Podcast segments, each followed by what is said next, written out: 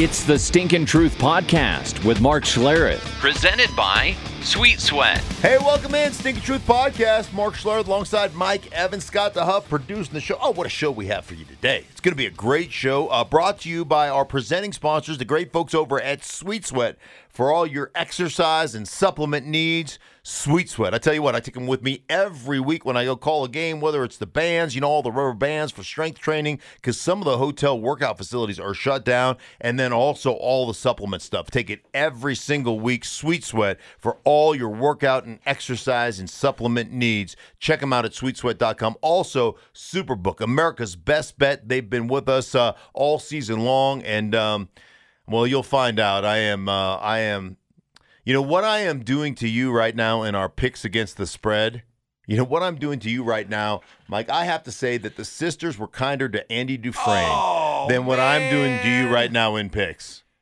Wow. It is uh, what a visual. Yeah, it's a prison scene. Uh, it is not good right now. But maybe appropriate. Yeah, it could be appropriate. It could be appropriate. How Yes. you doing, buddy? What's I'm, going I'm on, good. man? I'm good. I you know, should I should I be feeling bad for Ryan Fitzpatrick?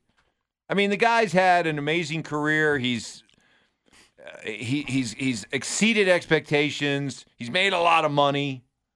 Should I feel bad for him that he got, you know, the rug pulled out from Yeah. underneath him? He said he got fired, right? Yeah, he said it felt like I he heard, got fired. I, I heard people saying, "Oh, he didn't get fired. He's still getting millions a day, five hundred thousand dollars a game." You know, I, I I will tell you. I'll tell you this. Yeah, you should, because he's playing great football right now, and they're winning games, and they've been in like every game is a close game, even the ones they've lost. I mean, he dueled with Russell Wilson right to the end. They're playing close games. And it's not his fault that the defense busted about four different coverages in that game for, for big time plays. So eh, that's not that's not his fault. Um, yeah, it's disappointing, Mike. It, it's really disappointing. You know, people were like, "Well, he's he's still getting to you know walk up to the pay window every two weeks, right? I mean, he's still five hundred thousand dollars a game." I have been benched. I've been benched. It was the most humiliating part of my career to get benched. And I tell you what, it's still, I mean, just even talking about it hurts. And not one time as a player, when I was benched, did I ever think about how much money I was making. Ever. You're a competitor, man. Like when you sit there and say, "Oh, he didn't get fired. He's still making five hundred thousand dollars a game. He didn't let it," you know, blah blah blah blah blah blah. You haven't competed. That's what it tells me. You don't understand competition. You don't understand what it takes to play in the National Football League. And here's the other insight I'll give you. I called the the Miami San Francisco game, and Miami opened a can of whoop ass on San Francisco. I mean, it was in San Fran. They put it on them to the tune of 40 something to not very much.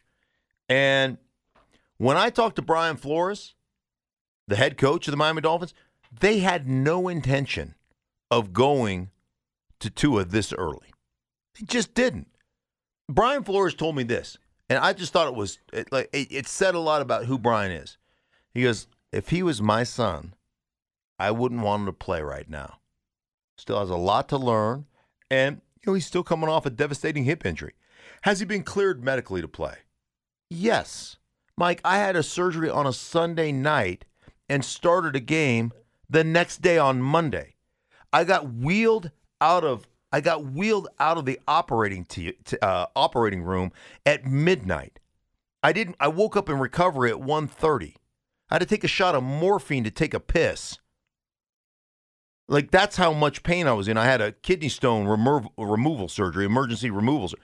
I had to take a morphine shots to take a piss. And I checked myself out the next day, and they cleared me to play. Come on. I, I had surgery on a Monday morning and played Sunday. I had elbow surgery on a, a Monday morning. My elbow was locked up with a bone fragment in it. I couldn't. I couldn't straight. It was locked. It. I couldn't move. I had about eight degrees of range of motion. It was locked. They took the bone fragment out on Monday, and I played on Sunday. Knee surgeries on Monday, played on Sunday. I mean, I've done it all. Is that was that in the best interest of me as a player? No. Would you clear your own kid? Hell no. But that's what you do in the NFL. That's the way it works. And I understand what I got myself into. I don't regret it. I'd do it all over again. I'm not whining about it, but there are plenty of people who are cleared to play that aren't close to 100%. And that's what you have to do to play well in this league. And that's why Brian Flores said, man, if he was my son, I wouldn't play him. Here's the point the point is this I believe that this is why the Dolphins suck. Okay? Because I believe their owner stepped in and said, we got to play this kid now. We spent a first round draft pick, fifth overall, and we've got to we've got to we got to play him. The other thing is, is Ryan Fitzpatrick has a ton of t- ton of money tied up in incentives, and this is probably going to cost him close to five million dollars. This move in incentives. Hey, Tua's stuff is already guaranteed. They've already paid that, so might as well start playing him. Dude, you're one game out of first place in the NFC East. The Buffalo Bills have been reeling last two weeks. AFC East, but AFC going. I'm sorry. What did I say? right, NFC. right, yeah. AFC East. The they'd Buff- be leading the NFC East. right. Yeah. No, no doubt. The Buffalo Bills are reeling right now. The New England Patriots are struggling right now. The Jets are the worst team maybe in the history of football. You're three and three in one game out of first place, and we're going to bench the guy who everybody loves. Good luck. How's Brian Flores spin this to the team? How does he get up in front of the team? What does he say? I think at that point, as a coach, you just got to be honest. Hey, man, this this decision's out of my hands. And you know what? Like, hey, Tua's ready to roll, and Tua's worked his ass off and everything else. But this was an organizational decision. Um, So they go what full major league and put a poster Yeah, of Stephen yeah. Ross up there and start picking off pieces of clothing. Whoa. Oh, yeah. Um, I do. I, I do. I, I believe, like, I really believe that guys, I just know, having talked to a bunch of the guys who play for Brian Flores, they really respect him. And he's not Belichickian. You know, Belichick assistants have had, uh, that, that have gone on to be head coaches, have a real, there's a real bad league wide reputation about the Patriot way and this, that, and the other. And yeah, he's gotten a bunch of expatriates to run the on the defensive side of the ball to do the things that he wants to do. But he uh, just talking to guys that have that played for him or play for him now, they're like he's not that way at all. He is not, you know, glory days, Patriot days. This is how we did it in New England. This is how he doesn't refer to that. And so I believe they really respect the guy. I believe you're just going to have to be incredibly honest and say, "Hey, man, this is what the organization thinks. Thinks we're like they don't think we can compete." And that's you know, I, I mean that's a that's a fine balance because you don't want to take away Tua's confidence, right? Right? Because Tua's sitting in there, sitting Yeah, there in the sitting in room. that same room. Tua, can you leave while- behind. Yeah, can you leave for a minute? second? Yeah. What, go to the little kids table while I talk to the grown-ups, while I talk to the adults. Yeah, I don't know, Mike. You know, now that I think about it, I don't know that you can do that You either, can't do right? that either. Shoot, They're in a dilemma. Well, again, it's you know, it's like Look, the it's going to be unsaid. It's going to be unsaid what what this is Right. coming from. So I, I don't think Flores is going to. But if your perception as a player is they're benching Fitzpatrick to get to Tua because they don't want to pay Fitzpatrick, they don't want the, the pay him those incentives. Like they were gonna, everybody knows they were gonna go to Tua eventually. Fitzpatrick knows. He, I mean, well, I talked to him about it. Yeah. yeah, eventually, you know, eventually. But, But right not now, after winning three out of four. right, but we're winning right, now, so it's not gonna happen right now. You know, he knew what was he knew what was going on, and and Ryan Fitzpatrick. Let's be honest, Ryan Fitz, Fitzpatrick has this innate ability to keep both teams in the game at all times, Mm-hmm. right? Because he'll he'll throw it into a team meeting. That's the that's the way he is, And look, it's not unprecedented what we're seeing. We saw it here in Denver right? Back in the day when the, the Broncos under Mike Shanahan had Jake Plummer at quarterback, and Jake Plummer had played in an AFC Championship game. Yeah, And the Broncos, I think, were seven and four at the time. I believe so. And um, they had drafted Jay Cutler. And Mike Shanahan couldn't wait to get Jay Cutler out there, and, and he made the switch when they were seven and f- uh, seven and four. Yeah, you know, I there were some other things going on that you know. I mean, you hear speculation about let's- just call it insubordination or you know But it was still headbutting type. Real- yeah, but I know, but it really came down to I got this shiny new toy up on the shelf. I want to play. I want to unwrap and play with, Yeah, and that that's really what that was. yeah, it, just interesting. This is, uh, but you know, Mike, there's a reason that some organizations will never win.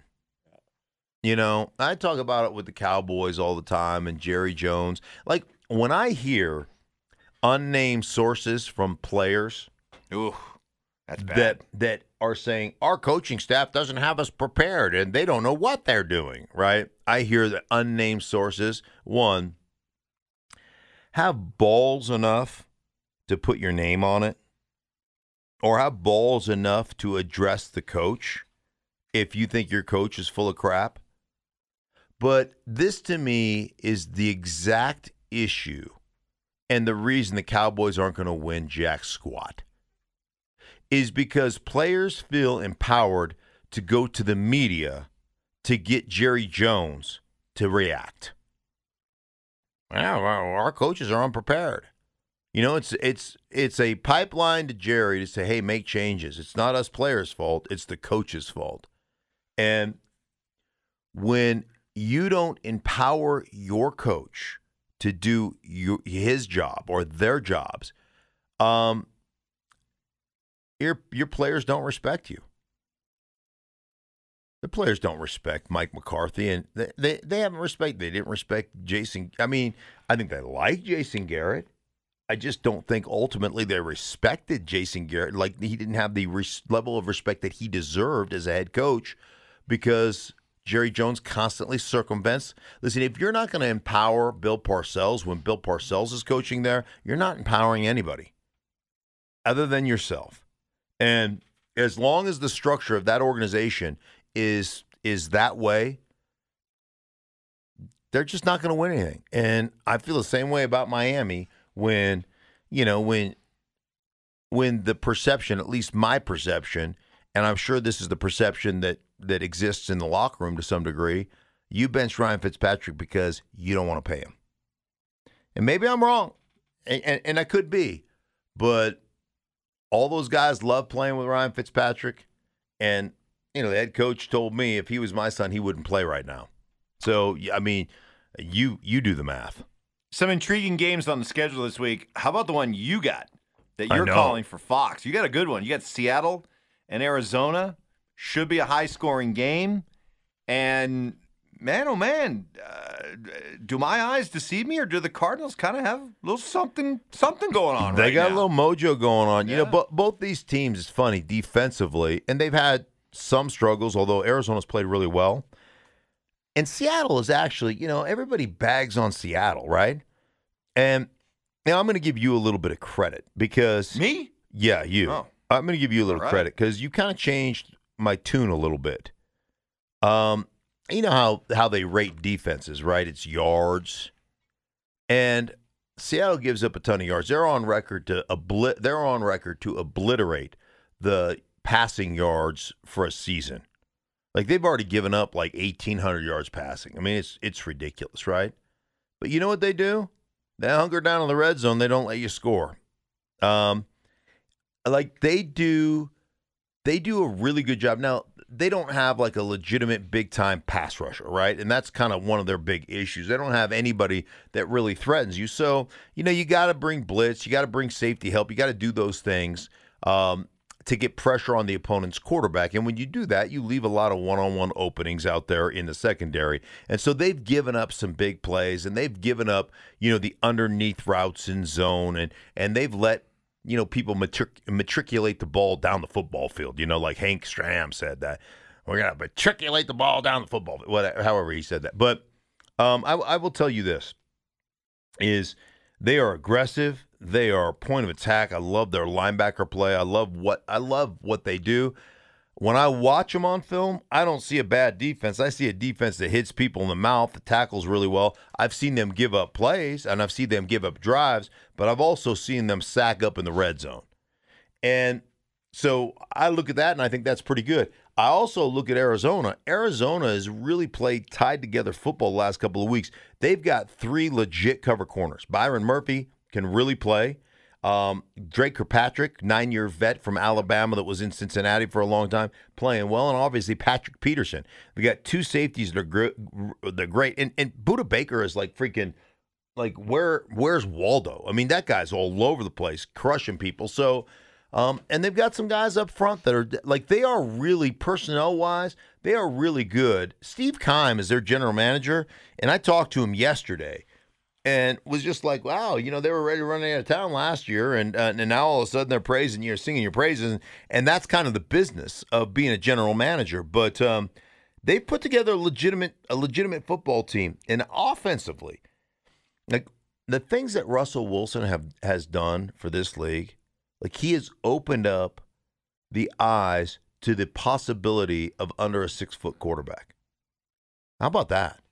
So when I talked to Steve Keim, Steve Keim told me this. He goes, When I studied the tape on Kyler Murray, remember, they had just drafted Josh Rosen ninth overall the year before.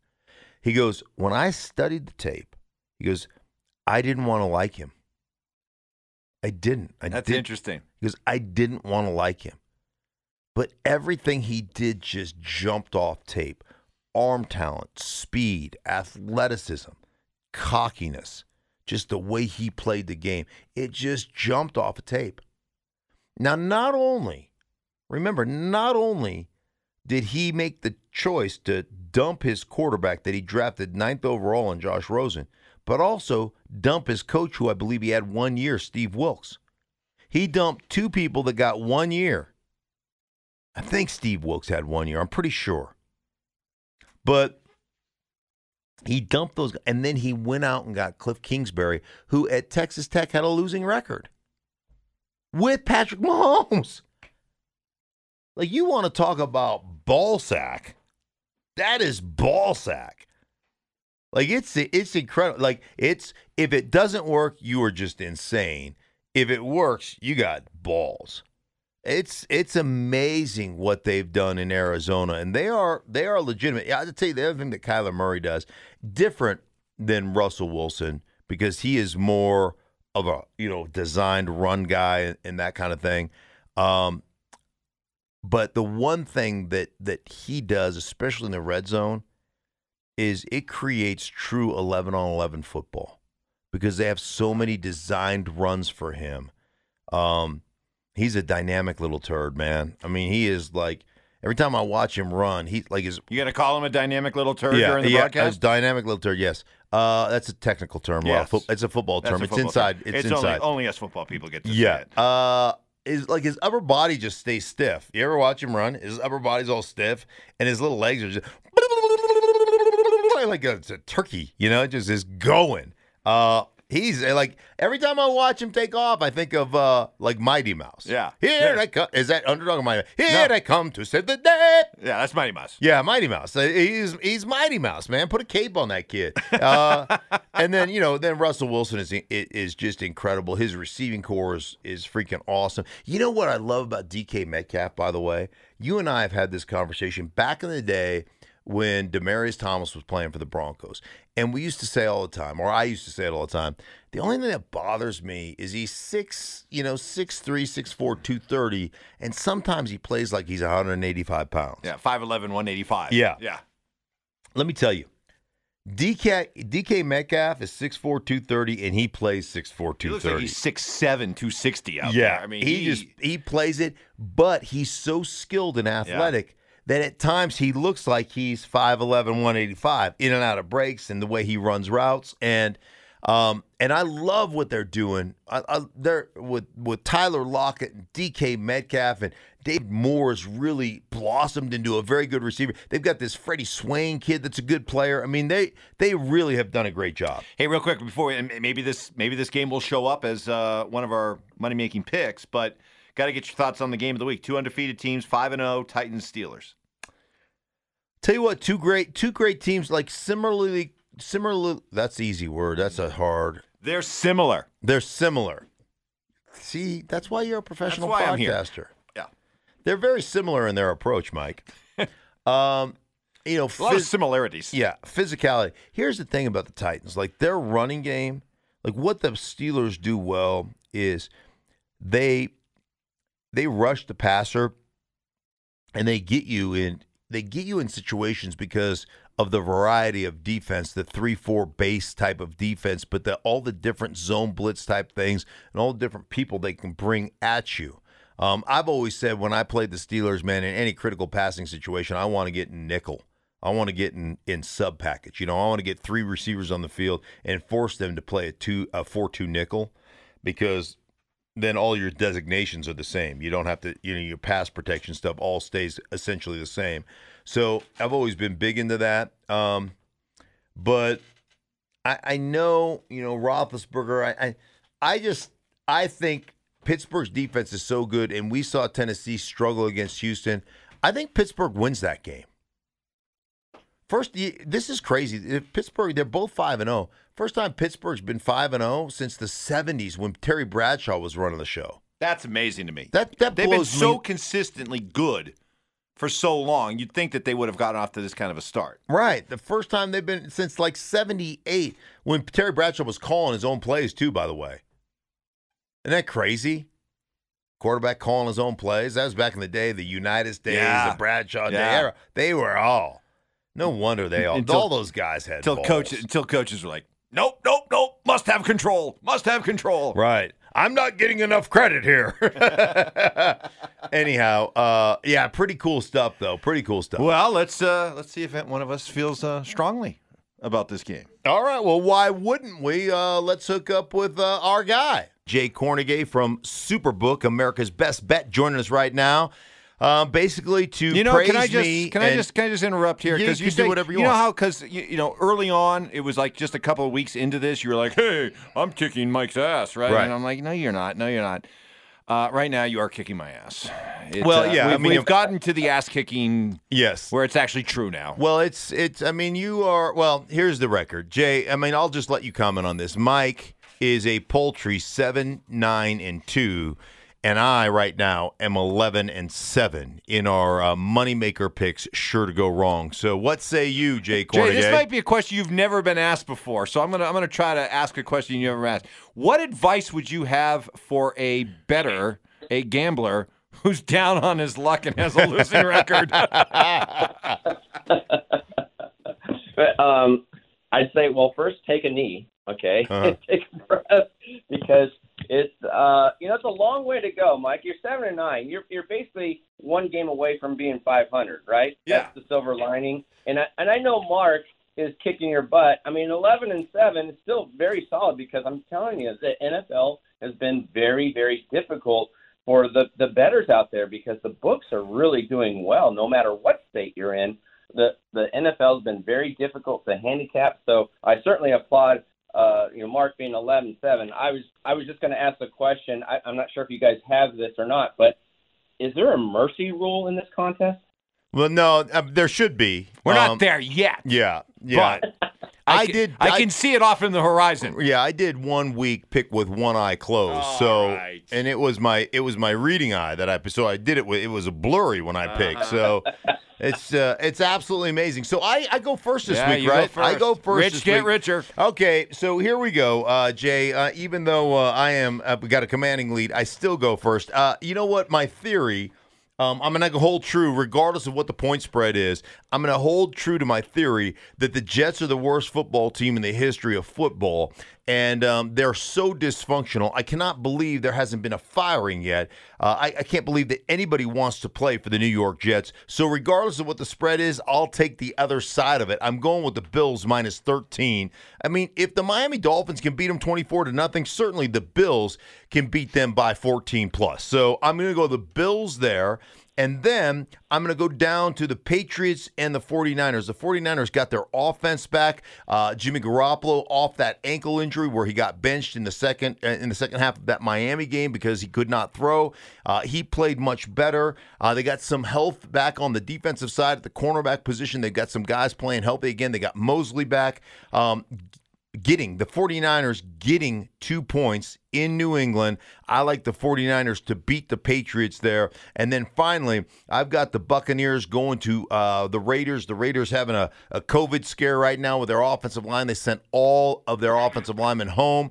Um, and, you know, I think those guys will play. They've got contract ta- tracing going on right now, but the Buccaneers are starting to play. Their offense is starting to read kind of the signs, um, have that kind of nonverbal communication stuff that's going well. Gronkowski's getting back into football shape, and um, and I, I like the Buccaneers defense. I like their speed, their aggressiveness on defense. We saw what they did to Aaron Rodgers and that Green Bay Packers team. The the Buccaneers giving up three and a half. I'll take the three in the hook, and I'll take the Buccaneers.